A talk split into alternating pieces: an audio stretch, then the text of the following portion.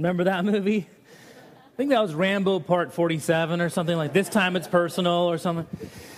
Well, that was, of course, uh, a shot of Rambo who was trying to gain peace or contentment in his life by running away, by getting away from the conflict, by moving away from the tough stuff.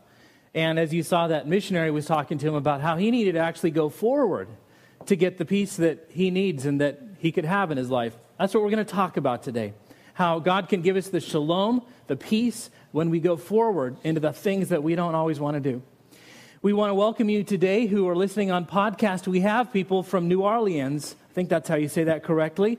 And uh, we know that you're struggling, and we hope that you are uh, feeling the grace of God and even a part of this worship service here in the Central Coast of California.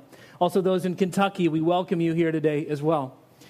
Uh, it is good to be back from the men's retreat. If you notice, all of us up here are a little groggy. And, um, you know how men's retreats are. Here's a picture. No, that's not a picture of the men's retreat. That's Promise Keeper. Oh, there we go. That's it. Um, but you know how men are. When we get together, we like to solve stuff. And uh, so I just wanted you to know what we did.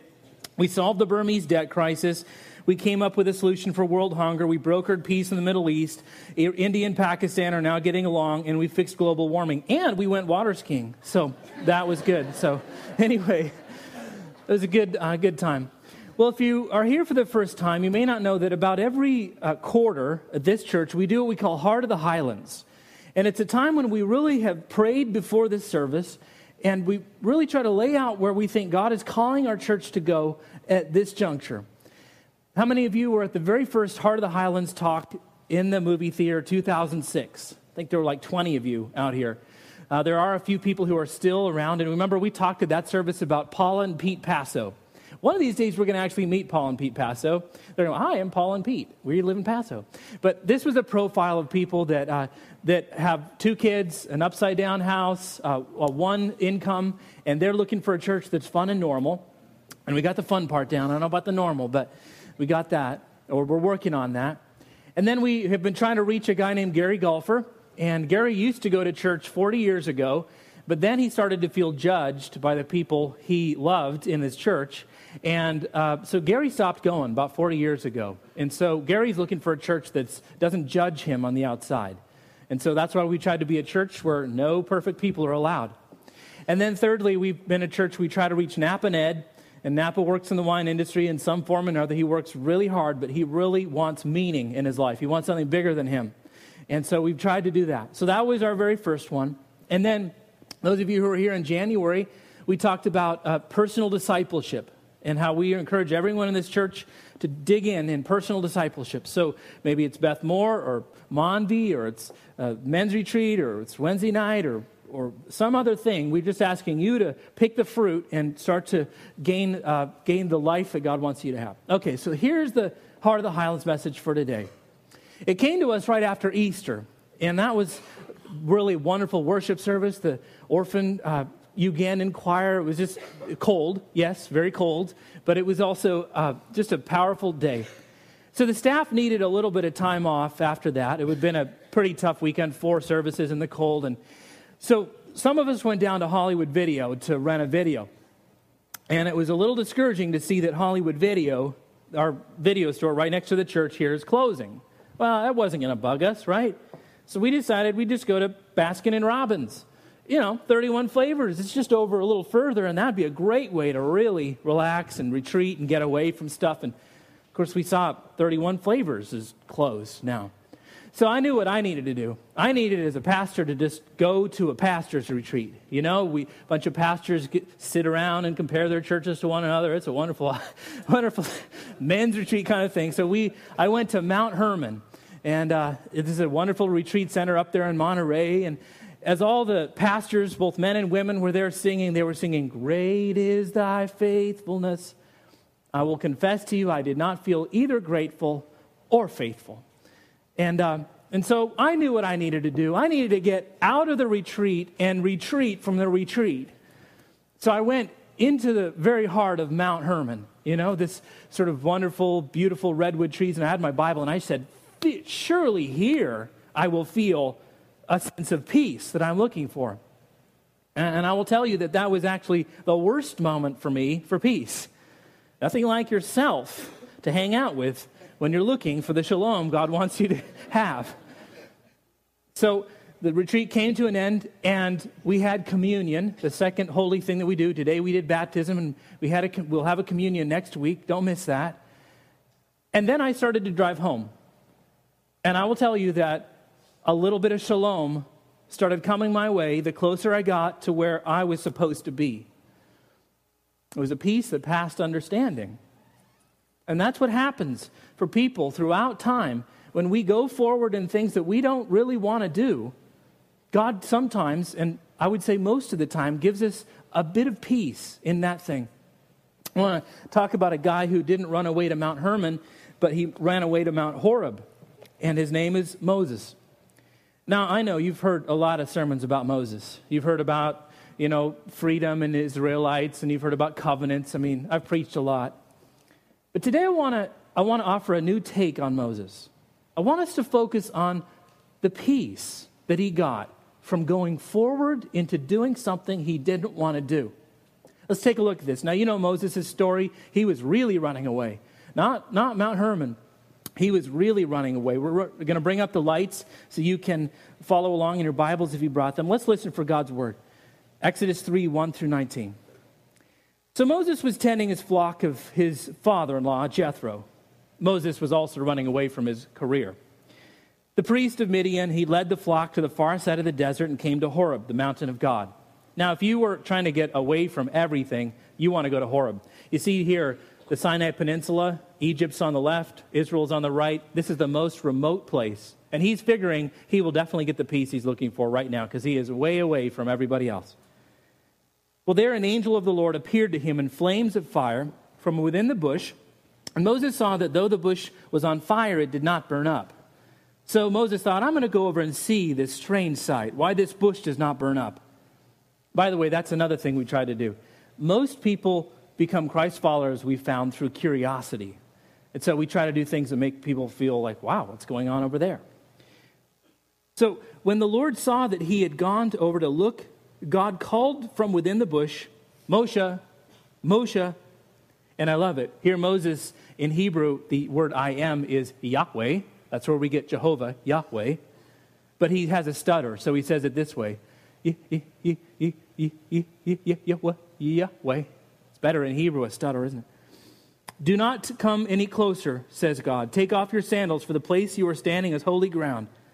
Then he said, I am the God of your father, the God of Abraham, the God of Isaac, the God of Jacob. And then Moses begins his conversation in this remote place with, uh, with God.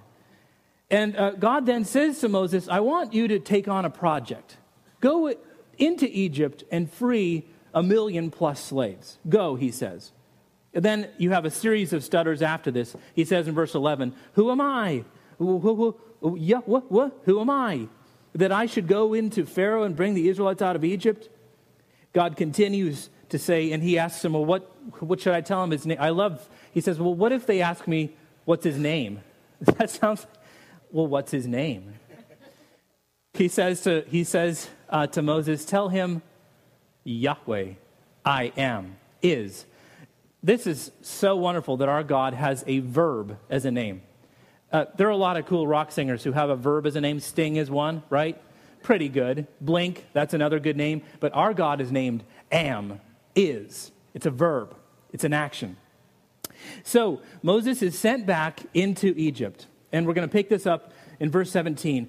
He gives, God gives Moses the staff a small S staff. He gives him a walking stick in his hand so he can perform miraculous signs. Verse 18 Then Moses went back to Jethro, his father in law, and said to him, Let me go back to my people in Egypt and see if any of them are still alive. I love this. Jethro says, Go, and I wish you well.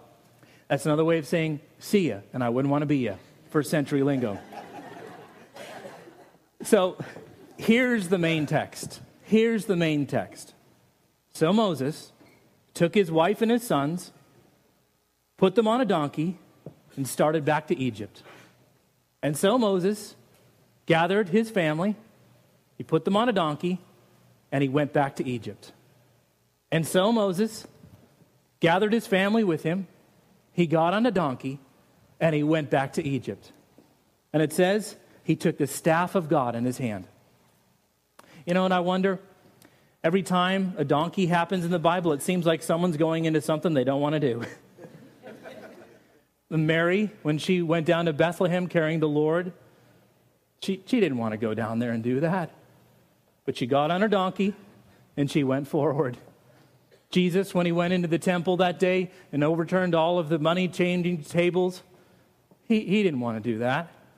But he got on his donkey and he went into the temple. God will give us the shalom we want when we go forward into that thing that we don't want to do. I will tell you, since this is Heart of the Highlands Sunday, that this church is a result of my finding peace. Now, this is not a success sermon, right? This is not a, this is not a Robert Schuller sermon, go and succeed inch by inch at the cinch. But I will tell you that somehow, in being part of this church, I've had a chance to find shalom in my life for the first time. I'll tell you a little bit about my life. Ten years ago, I was probably the least successful pastor in at least my entire denomination. And I, I, was, I was the least peaceful person as well. If they had a list of the least, least peaceful people, that would be me. I was a campus minister, and it didn't help that I wore a suit and a tie every day to work. Just full confession, didn't work too well. And, and then I went to Texas. And, and somehow someone didn't tell me that Texas is a little different than California. And, and if you're listening from Texas, God love you. We love you. And um, I love you. I'm working on it. No. No, we do love you. And, but I didn't know how different it was. San Antonio, Texas. We started a church there, and in nine months, was supposed to be a time of birth, it was a time of death after nine months in that church.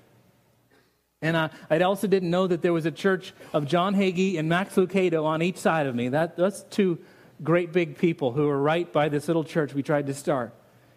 So nine months later, Star and I packed up the U-Haul and we drove, hightailed it. We retreated to California. we retreated to this little farming town, this little ranching town up in Northern California called Red Bluff. And I don't know if we did, but we should have. We put, should have put a white flag on our antenna as we were driving that U-Haul full of our stuff because I was in retreat. I was going to do retreat sermons. I was going to do retreat leadership. I was going to do retreat pastoral care. I was going to be a retreat guy. And I was just going to take down the flag when I got up to Red Bluff and take down the Christian flag and put up the flag of retreat. And that's where I was just going to hang out. Then I got a call from the executive presbyter of this presbytery, Ken Working, and he said, You should come and think about starting a church in, in uh, Paso Robles. And I, I, said, First of all, there are 47 churches in Paso Robles. They, they probably don't need another church. But secondly, I don't know if you got the memo, but I am in retreat. I'm not the guy you want. And he said, Graham, None of us wants to do this stuff. But you are either going to die for nothing or you are going to live for something. Actually, that was Rambo. He didn't really say that. I just want to throw that sign in there. But this is the part I want you to get. Is I was coming in across 46, and there was an eagle, I kid you not, an eagle up flying above 46, and the grape vines, and the mission music playing. I felt this peace that passed understanding.